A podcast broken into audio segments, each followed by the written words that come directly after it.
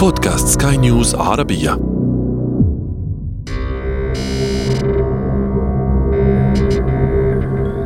هل تساءلت يوما كيف يتمكن فيسبوك من التعرف على صورك الشخصية؟ كيف يميز ملامح أصدقائك ويقترح عليك الإشارة إليهم فيها؟ هل تتعجب من قدرة سكايب على ترجمة المحادثات المنطوقة في وقتها الفعلي وبدقة عالية؟ أنت تتعامل مع ذكاء اصطناعي ذكاء ولد معتمدا على محاكاة الدماغ البشرية يهدف لتطوير نفسه بنفسه ومعالجة المشكلات وتقديم الحلول ولكن من دون تدخل الدماغ البشرية. ذكاء ولد بطموح من علماء بهدف تفادي أخطاء الآلات التقليدية إلى أن نجح في هزيمة الذكاء البشري الذي أنتجه. هذا أنا عمرو جميل أحييكم. وأنتم تستمعون إلى بودكاست بداية الحكاية الموسم الثاني. بداية الحكاية.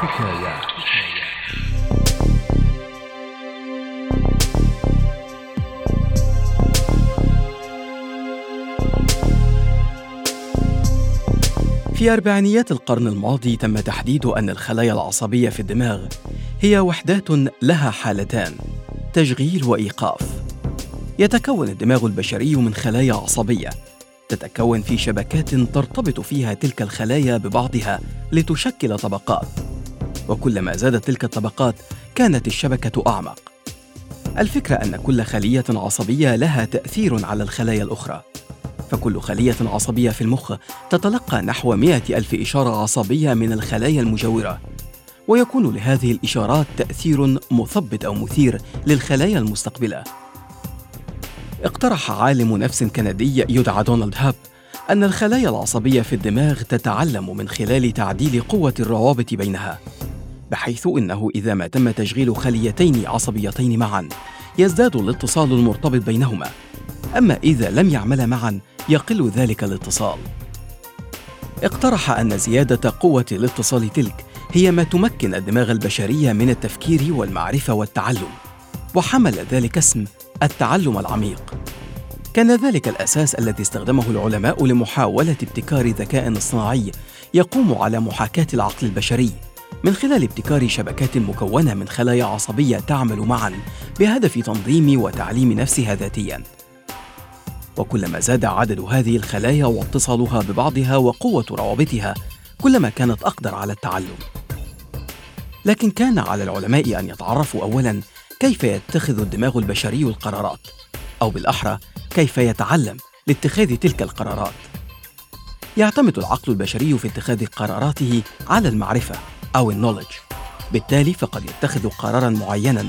قد يبدو غريبا بالنسبة إلى معطيات موقف ما لكن مبررا بالنسبة للمعرفة السابقة المخزنة لديه. كما أن لديه من المرونة ما يسمح له بتجاوز التعطل أو الخلل. عند اتخاذ أي قرار بما يحقق في النهاية الهدف الذي يسعى إليه. كان ذلك هو المبدأ الذي اعتمد عليه الذكاء الاصطناعي صناعة المعرفة لدى الكمبيوتر بشكل يحاكي الدماغ البشري. ولأن العقل البشري يحتاج في صناعة المعرفة لخليط من المعلومات والتفكير والتعلم والذكاء والخبرة. تم العمل على ما يشبه استنساخ ذلك الخليط لدى الآلات لمحاكاة العقل البشري. لكن المفارقة أن التحدي الذي واجه العلماء مع الذكاء الاصطناعي هو الذكاء نفسه. نجح العلماء في نقل أو نسخ عناصر المعلومات والتعلم والتفكير والخبرة بشكل يشابه طريقة عمل الدماغ البشري لكن المعضلة الأكبر كانت في الذكاء. لم يجد العلماء تعريفا واضحا ومحددا بدقة لمفهوم الذكاء لدى الإنسان. صحيح أن هناك عدة تعريفات لكن جميعها غير محدد بدقة. يمكن تحويلها لخوارزميات رياضية واضحة يبنى عليها الذكاء الاصطناعي على سبيل المثال يمكن للبشر تمييز مخلوق كالقط من بين آلاف المخلوقات بعد مشاهدة بضع صور لقطط من أنواع وأشكال مختلفة. سيتمكن الدماغ البشري من التعرف على القط مهما كان نوعه أو حجمه أو لونه وتمييزه على أنه قط وليس مخلوقا آخر. لكن الذكاء الاصطناعي لن يتمكن من تمييز القطط إلا بعد إمداده بآلاف الصور بأشكال وأحجام وألوان وأنواع مختلفة من القطط.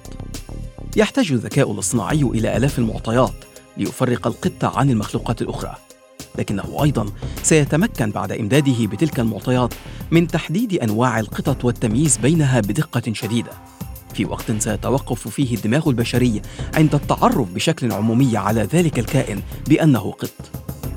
يمكنك هنا أن ترى تلك المقارنة بعينين.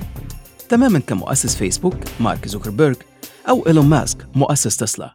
كلاهما عبقريان حققت اختراعاتهما نجاحات مبهرة ومليارات الدولارات.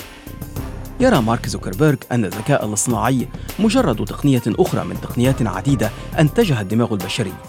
وأنه مهما نجح الذكاء الاصطناعي في تطوير نفسه سيبقى للدماغ البشري القدرة على التفوق تماما كقدرته على تمييز القط بناء على بضع صور فقط. لكن إيلون ماسك يرى أن الذكاء الاصطناعي خطر لأنه في مرحلة ما سيسمح له تطوره ليس بالتفوق على العقل البشري فحسب بل على الوجود البشري أيضاً.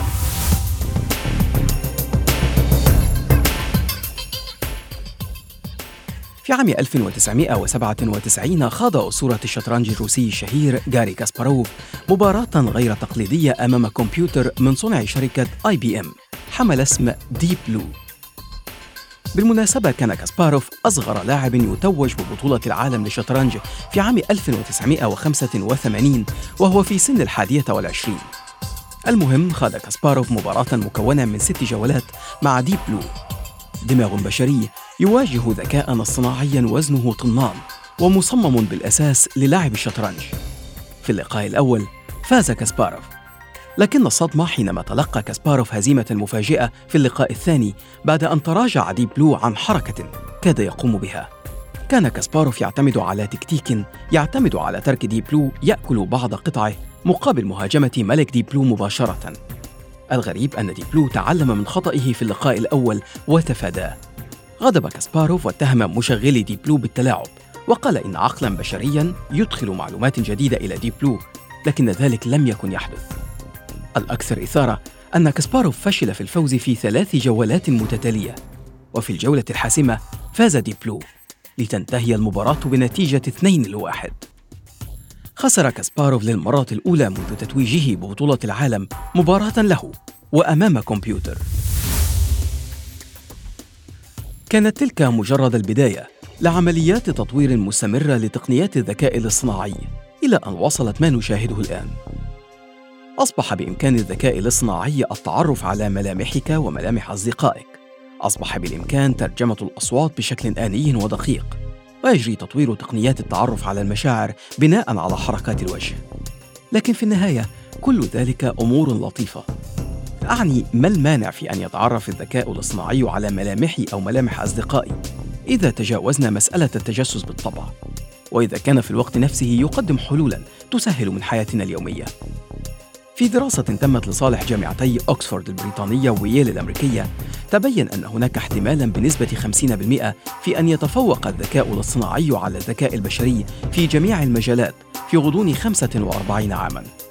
سيتفوق على البشر في الترجمة بحلول 2024 وفي القيادة بحلول 2027 وفي العمل بالتجزئة بحلول 2031 وفي تأليف واحد من أفضل الكتب مبيعاً بحلول 2049 وفي إجراء الجراحات بحلول 2053 يعني ذلك أن الذكاء سيقدم لك خدمة أفضل وغالباً بأسعار أفضل من البشر. على سبيل المثال تسعى كثير من الشركات الآن لاستبدال موظفي خدمة العملاء عبر الهاتف بأنظمة اتصال ذكي يمكنها التعرف على ما يحتاجه العميل. يعني ذلك أن يفقد البشر وظائفهم لصالح الذكاء الاصطناعي ويعني ذلك أيضا تأثيرات اجتماعية واقتصادية ومزيدا من الفروقات الهائلة في مستويات الدخل بين الأفراد. في دراسة أجرتها وكالة ويب ميديا جروب المتخصصة في دراسة الاستراتيجيات الرقمية. أظهرت أن أربعة من بين كل عشرة أمريكيين ستحل محلهم في العمل أجهزة ذكاء اصطناعي بحلول ثلاثينيات القرن الحالي. يشمل ذلك كل الوظائف تقريبا من موظفي خدمة العملاء إلى الصحفيين ومن الأطباء إلى وسطاء سوق المال. ربما يكون ما سبق يحمل وجهين للعملة. فصحيح أنه يعني حرمان البشر من الوظائف لكنه يمنحهم في الوقت ذاته دقة وحرفية أكبر. سيكون لدينا مترجم أكثر دقة ووسيط مال أكثر قدرة على الحساب وجراح أكثر مهارة. لكن أيضا سيكون لدينا ذكاء يفكر ويتخذ قراره بنفسه بناء على تطوير قدراته بنفسه وليس من خلال البشر. تخيل أن جراحا آليا يجري عملية لمريض لكنه يجري قبلها عمليات حسابية لمعرفة حظوظ ذلك المريض في النجاة ثم يتخذ قرارا بعدم إجراء الجراحة أو الأسوأ قتل المريض لأن نتائج الحسابات أثبتت أنه لن ينجو أو سيعاني بشدة من جراء الجراحة. لن يمكن الجدال حينها مع ذلك الجراح الآلي بأن كثيرا من الجراحات التي أجراها الجراحون البشر كان ميؤوسا منها ونجحت. كما بالقطع لن نتوقع أن نسمع منه الجملة الشهيرة إحنا عملنا اللي علينا والباقي على ربنا.